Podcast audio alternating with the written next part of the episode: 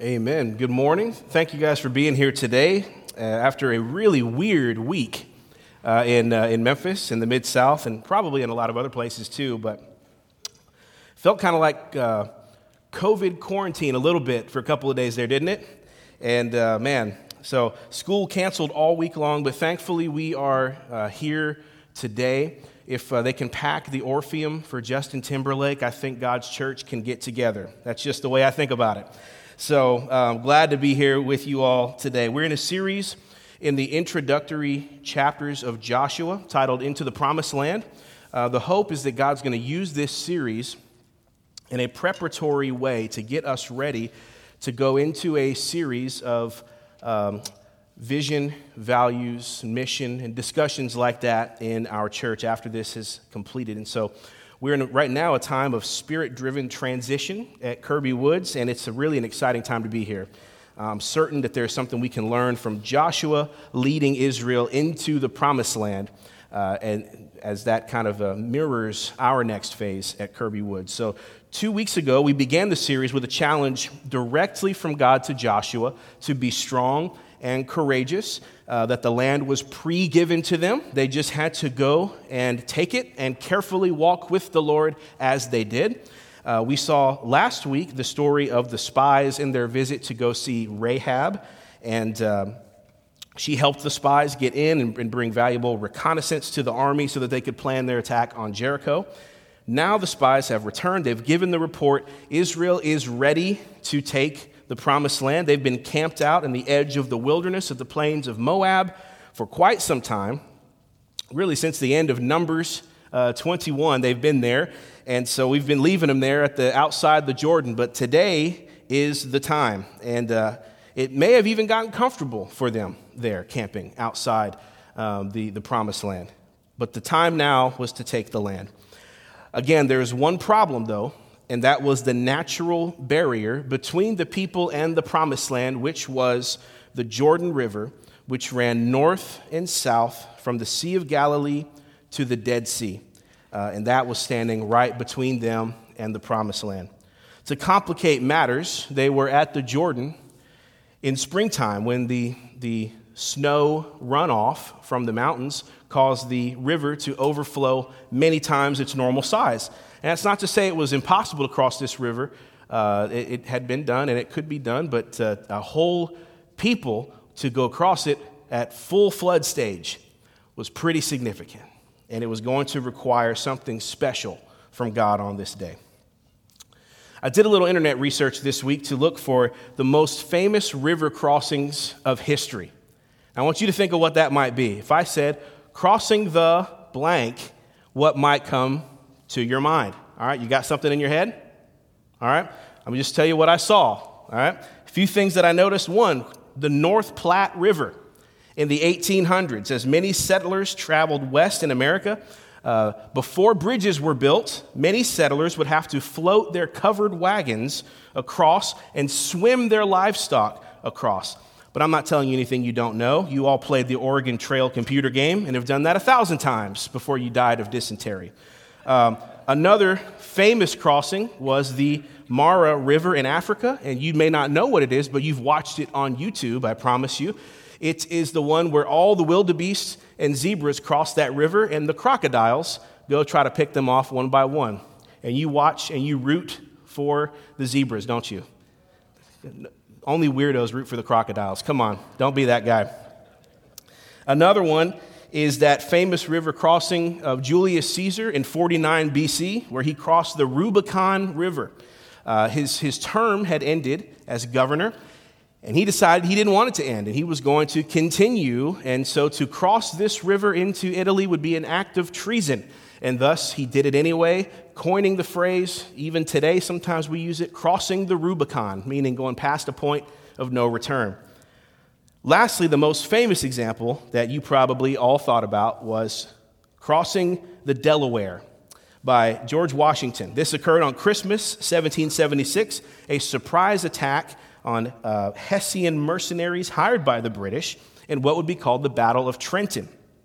And this has been forever immortalized because of the great oil painting by Emmanuel Lutz, and that is a pretty sweet painting. I mean, not many things make you want to just feel America in your soul, but you watch Washington holding that flag going across. You know what I'm talking about. Don't look at me like that. You know exactly what I'm talking about.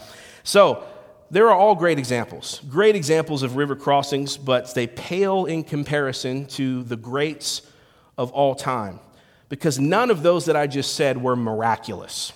Swimming, boating, fording a river is impressive. Going across that North Platte River in your covered wagon is impressive, but it's not a miracle.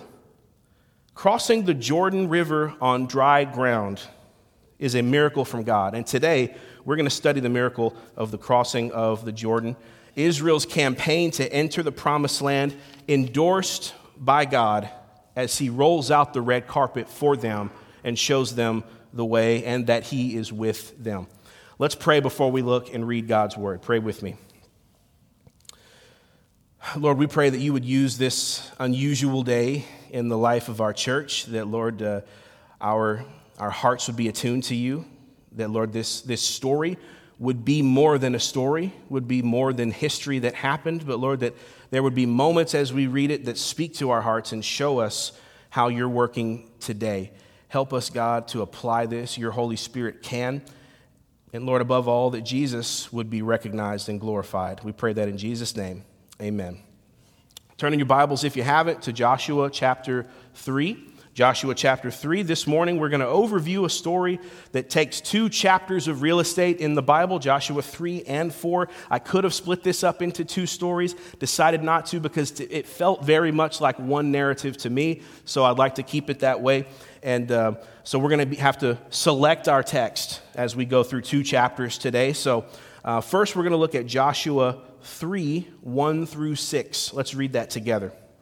It says, Then Joshua rose early in the morning, and they set out from Shittim, and they came to the Jordan, he and all the people of Israel, and lodged there before they passed over. At the end of 3 days, the officers went through the camp and commanded the people, As soon as you see the ark of the covenant of your God being carried by the Levitical priests, then you shall set out from your place and follow it. Yet there shall be a distance between you and it, about 2,000 cubits in length. Do not come near it, in order that you may know the way you shall go, for you have not passed this way before. Then Joshua said to the people, Consecrate yourselves, for tomorrow the Lord will do wonders among you. And Joshua said to the priest, Take up the ark of the covenant and pass on before the people. So they took up the Ark of the Covenant and went before the people. So the first thing that we're going to see, if you're taking notes, if you have a bulletin handout on the back side of that is where you can take some notes. If you are taking notes, number one on our outline today, we're going to see spiritual symbolism. Spiritual symbolism. Now, I don't mean to infer that this did not literally happen. It did. But there are things throughout it that point to something that God was doing on a spiritual level, and I want to show you that. Everything about this moment was loaded. Every single thing that happened that we just read had a spiritual significance to it. I guarantee no other army was doing what we just read about. No other pagan army, no other Canaanite army was doing what we just read about. And it only proves that God was very much in this and had his hand all over this. And he wanted to be given the glory in it. So there are three items in this paragraph I want to bring your attention to magnify the spiritual significance. First, we see priests leading the charge. Priests leading the charge. So after the people leave their camp in the plains of Moab, they get right up to the Jordan River's edge. The officers go through and they give all these instructions from Joshua that he got from the Lord. The sign that it's going to be go time, the sign to get up and start walking, is when you see the Levitical priests setting out with the ark, they're going to go first. Now, this is where a question should arise in your mind. What message would God be sending to the people by sending in the priests first? I mean, let's be honest here. If anybody's in armed services, you can tell me this, because I've never been in hot battle before, but do the Marines send in chaplains holding Bibles first? Do they do that? I've never heard of that happening.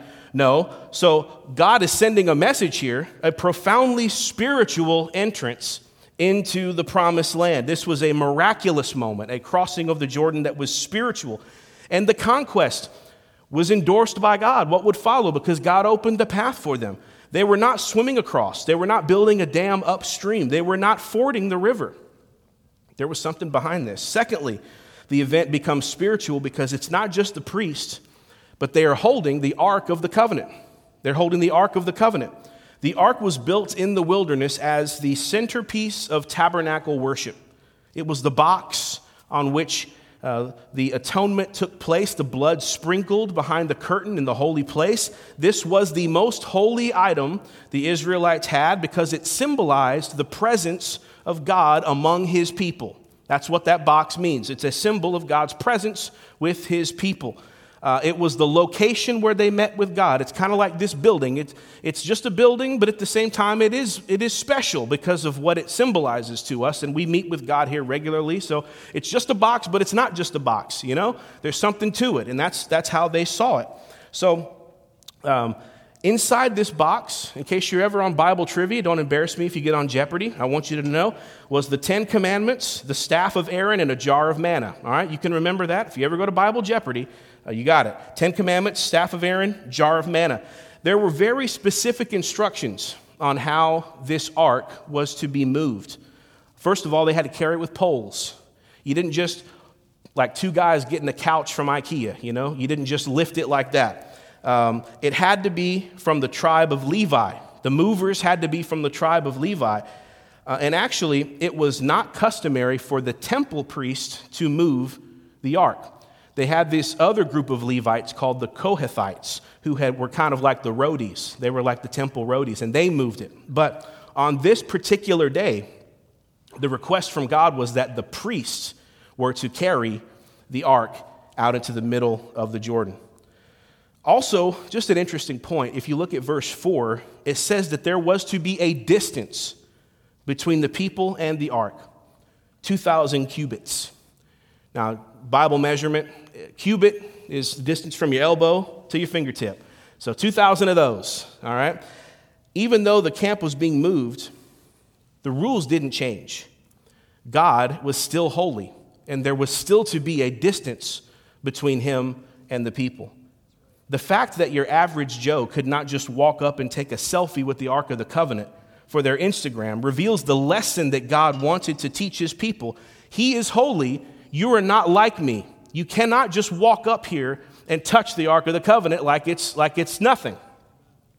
There was supposed to be an awe in the people for the Ark. There was supposed to be a holy respect and reverence. And again, that is symbolic. Imagine if you have that for a box, what you're supposed to have for the living God. So the last spiritual emphasis we see is the instruction that comes in verse 5 when Joshua tells the people, consecrate yourselves. Consecrate yourselves. Why? He says, well, for tomorrow the Lord will do wonders among you.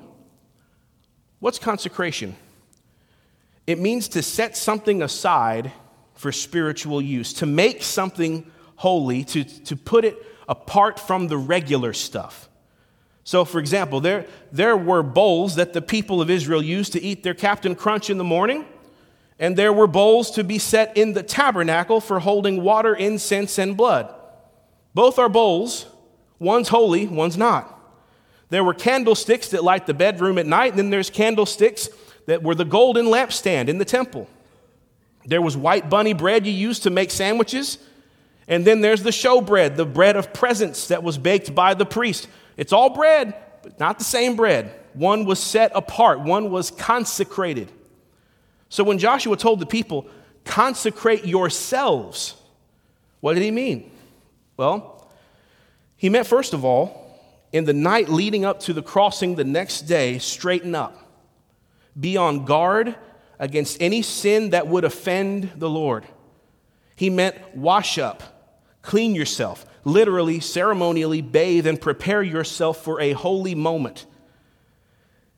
He would have meant to watch out for what you eat. Abstain from sexual intercourse or sin. The point was that this next day was going to be a day when they saw God do something wonderful. Do not take that lightly, Joshua is teaching them. Do not expect him to do it and take it for granted. Do not think that God owes you miracles.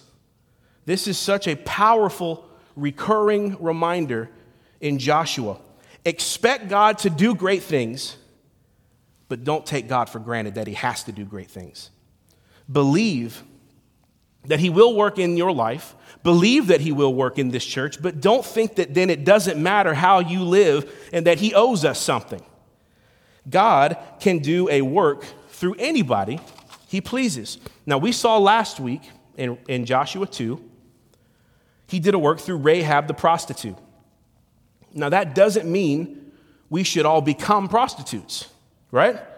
It doesn't mean also that God doesn't care about sexual sin. God can use whoever he wants despite their sin. Just read the book of Judges. You'll get plenty of that. But he has the full right not to work in us if we become cavalier about our sin. So Joshua's point was, God's about to do a wonder. How can you prepare yourself to receive it? That's the spiritual significance of this moment. It is to be led by priests holding the ark at a distance from the people, and then the people are to consecrate themselves to prepare for God to work. God's about to work. He's leading the charge, not on military strength. Number one, it's a spiritual matter. Number two, we see it is a culminating miracle. It is a culminating miracle. So the plan has been revealed. This would be a sign to the people that the Lord was with them. And now we're going to look at Joshua 3:13 for the miracle itself. It says, "When the soles of the feet of the priests bearing the ark of the Lord of all the earth, shall rest in the waters of the waters of the Jordan shall be cut off from flowing, and the waters coming down from above shall stand in one heap. So when the people set out from their tents to pass over the Jordan with the priests bearing the ark of the covenant before the people, and as soon as those bearing the ark had come as far as the Jordan, and the feet of the priests bearing the ark were dipped into the brink of the water, now the Jordan overflows all its banks throughout the time of harvest, the waters coming down from above stood and rose up in a heap very far away at Adam, the city that is beside Zarethan. And those flowing down toward the Sea of the Arabah, the Salt Sea, were completely cut off. And the people passed over opposite Jericho. Now the priest bearing the ark of the covenant of the Lord stood firmly on dry ground in the midst of the Jordan, and all Israel was passing over on dry ground until the nation finished passing over the Jordan." So here we see the famous crossing of the Jordan. I want you to picture this in your imagination. As soon as the priests holding the Ark of the Covenant get their feet in the water, the river begins to wall up on one side. And again, the text wants to remind you this is flood season. They tell you that a couple times. This is flood season now because it's supposed to be impressive to you. Way in the distance, they see down at the next city on the river, they see the water walling up way down in the distance. I like to think, what if you were living in that city down there and you didn't know what was going on upstream? You're out for a swim one day, then all of a sudden, you're swimming sideways. So, now, while the priests hold the ark and stand in the middle of the Jordan, the people pass by on the other side. And again, the text wants to make sure you know it's a miracle because they mention again the dry ground, the dry ground. Let's just say you took a liberal reading of this and you wanted to say, well, they probably made a dam upstream. You know, they made like a couple of beavers and then they wrote about it later like it was a miracle. Well, what's up with the dry ground thing? They walk through on dry ground. Even if you stop the water naturally, you would still have muddy river to walk through for days and days and days. This was to tell you this was a miracle of God. Not only did God stop the water, he dried up the ground for them to walk through. Now, I told you to be on the lookout in this series for a few moments where God does something for Joshua that he did for Moses to affirm the leadership of Joshua. Here is another example. What Old Testament story should this remind us of? The crossing of the Red Sea. Very good. This is supposed to be a bookend, a culmination. The ending of one time and the beginning of another. So Moses saw the glorious exodus of the Israelites through the parting of the Red Sea as the Egyptians chased them down. This was a transition from slavery to freedom, from Egypt to wilderness. They had been through the wilderness now, and now it was time for another transition, from wilderness to promised land. And just as they miraculously crossed a body of water to get out, they now miraculously cross a body of water to get in. Why is God doing this?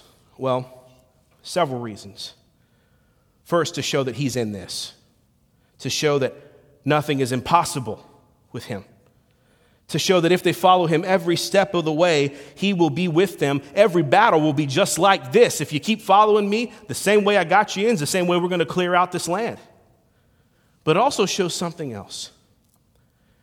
Matthew Henry said these words, "The miracle of the Red Sea crossing under Moses was repeated in the Jordan River crossing under Joshua to show that God has the same power to finish the salvation of his people that he had to begin it." Think about this. God did not bring the people out of Egypt to leave them to finish their own salvation or to find the promised land on their own. He was with them to bring it to completion. Isn't that true of our salvation today? The same God who began a good work in us will be faithful to see it through till the end. Jesus didn't start something without a plan to finish it. And praise God, he doesn't strand us in the wilderness, but rather carries us across Jordan's stormy banks to our everlasting rest, our everlasting inheritance, a promise better than a plot of land on the ground in Israel, but a recreated heaven and earth with Jesus in the middle of it. This day, in the crossing of the Jordan, they got a taste of the coming reality that we will one day get in full. However, what they did get was an incredible display of God's power. That's number two, a culminating miracle.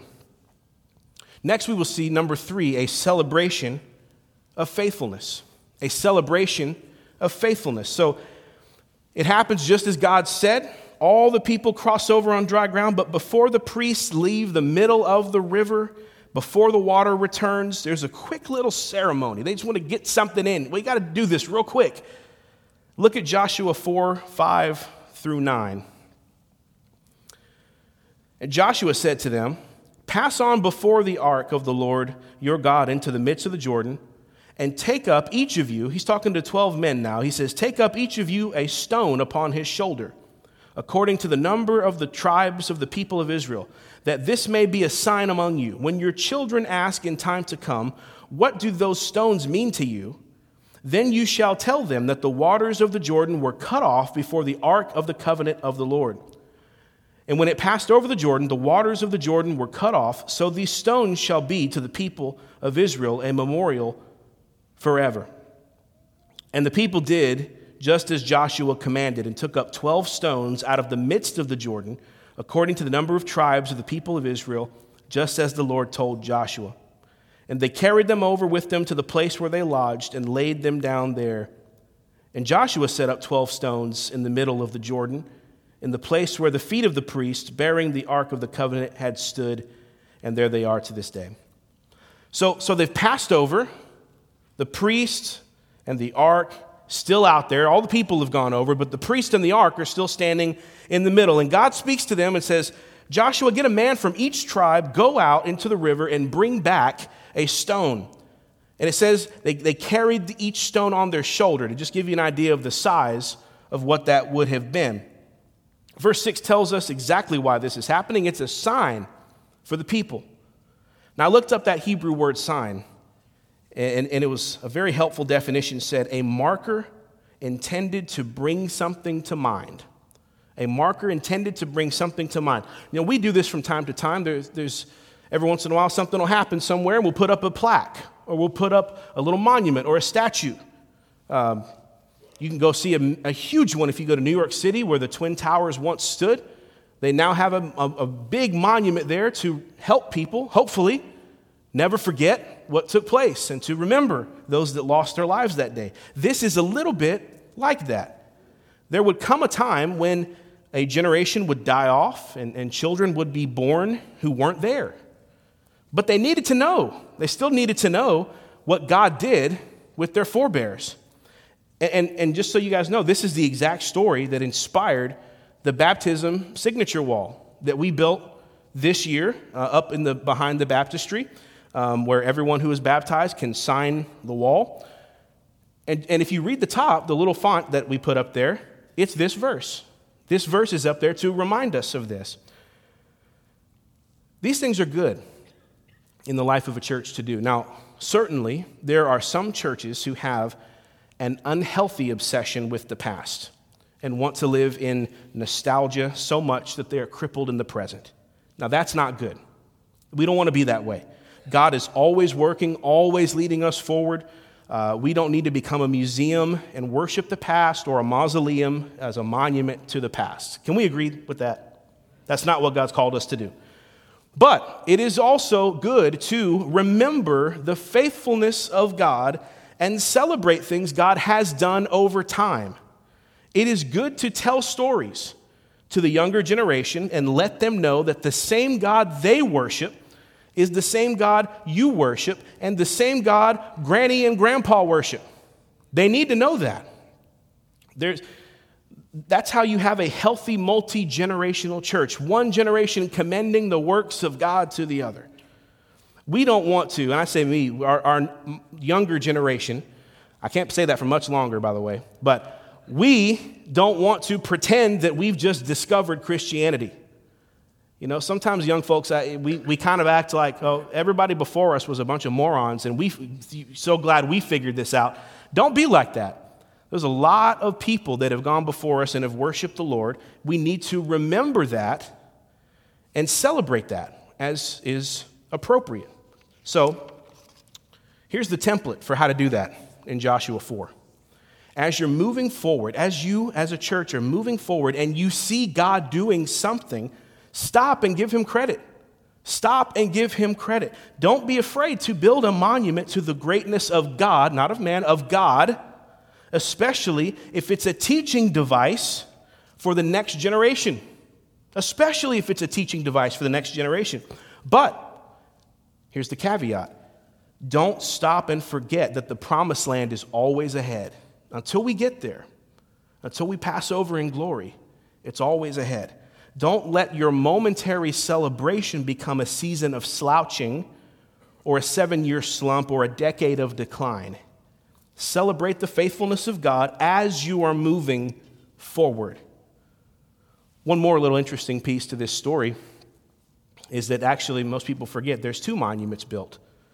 One is the one that we just talked about in the land, and then there's a second one that Joshua builds, a 12-stone monument right in the middle of the river. And what I just think is interesting about this is that the waters are going to come back.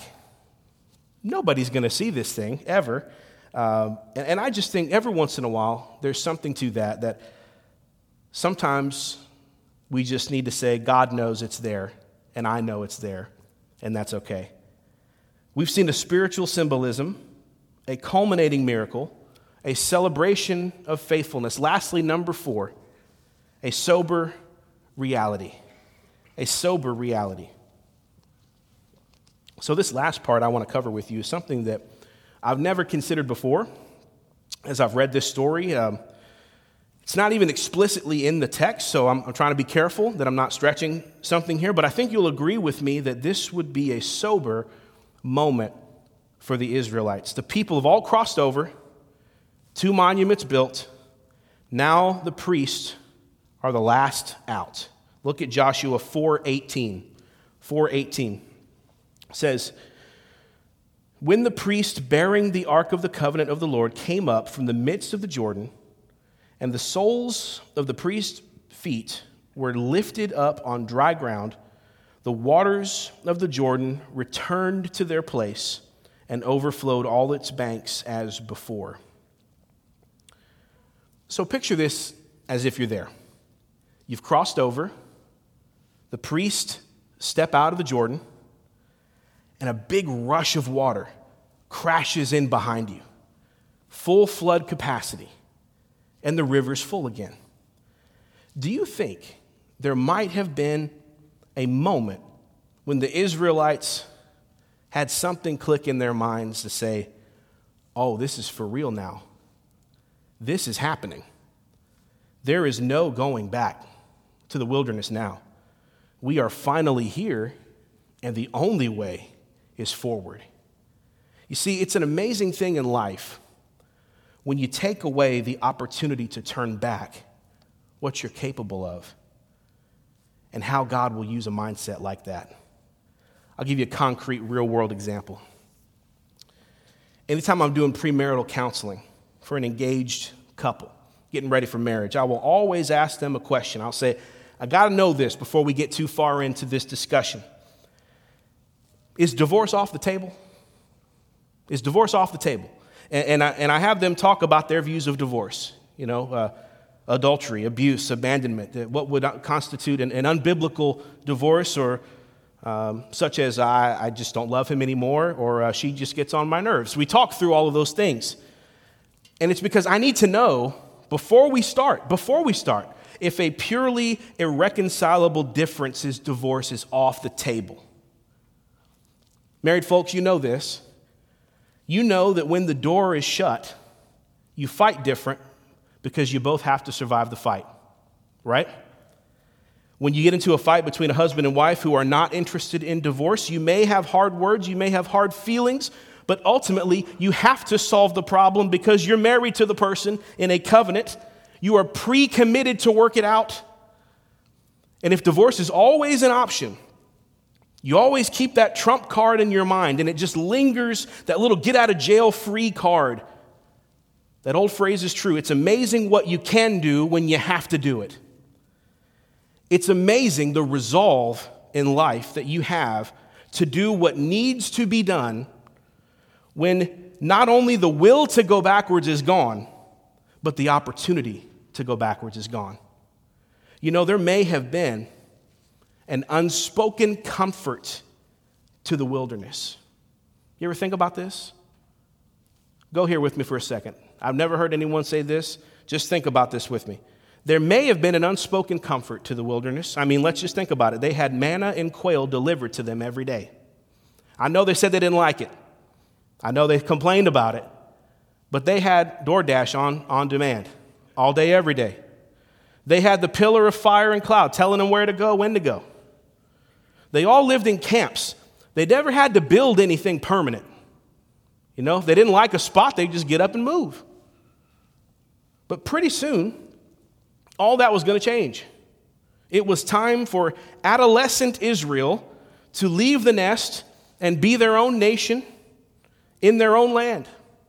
And there was nothing behind them. But there was opportunity before them. You know, I've tried to apply this series to where we are as a church and where we are going. You know what I love about where we are today, Kirby Woods? Though we are a church that has a rich history and a lot of things that deserve celebration and a 12-stone monument here or there, we are not looking back over our shoulder. There is nothing in the past that we are feverishly trying to revive or recreate. There is no golden era or glory day that we're hoping to return to. We have walked over the Jordan, Kirby Woods. The river has crashed behind us. Something new lies ahead. And furthermore, there's nothing to go back to. You know, it's a fun time to be at Kirby Woods right now. Anybody here want to say amen? It's a fun time. I'm having fun. That means something, right?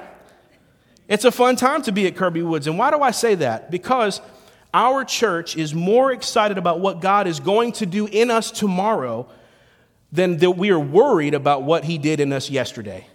That's a powerful place to be. Is that true for you in your life?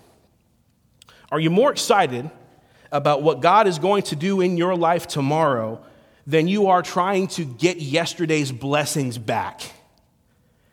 If the waters of the Jordan came crashing behind you, and the only option was to walk forward in the path that the Lord had for you in your life, would you gulp with anxiety, or would you be energized, strong, and courageous? It's a sober reality to have the retreat path swept away. Nothing else lies ahead except for the potential of what God can do with an obedient, faithful follower. That's where you need to live your life. So we've seen with the crossing of the Jordan, spiritual symbolism with priests leading, the culminating miracle, the bookend of the Red Sea miracle, the celebration of God's faithfulness with the 12 stone monuments, and the sober reality that the wilderness is closed, but the promised land is wide open. What would God do with a man, a woman, a family, a church that is moving forward for him and not looking back? Jesus said, "No one who puts his hand to the plow and looks back is fit for the kingdom of God." Praise the Lord, he leads us over Jordan into the promised land, and he promises never to forsake us in the wilderness. Let's pray.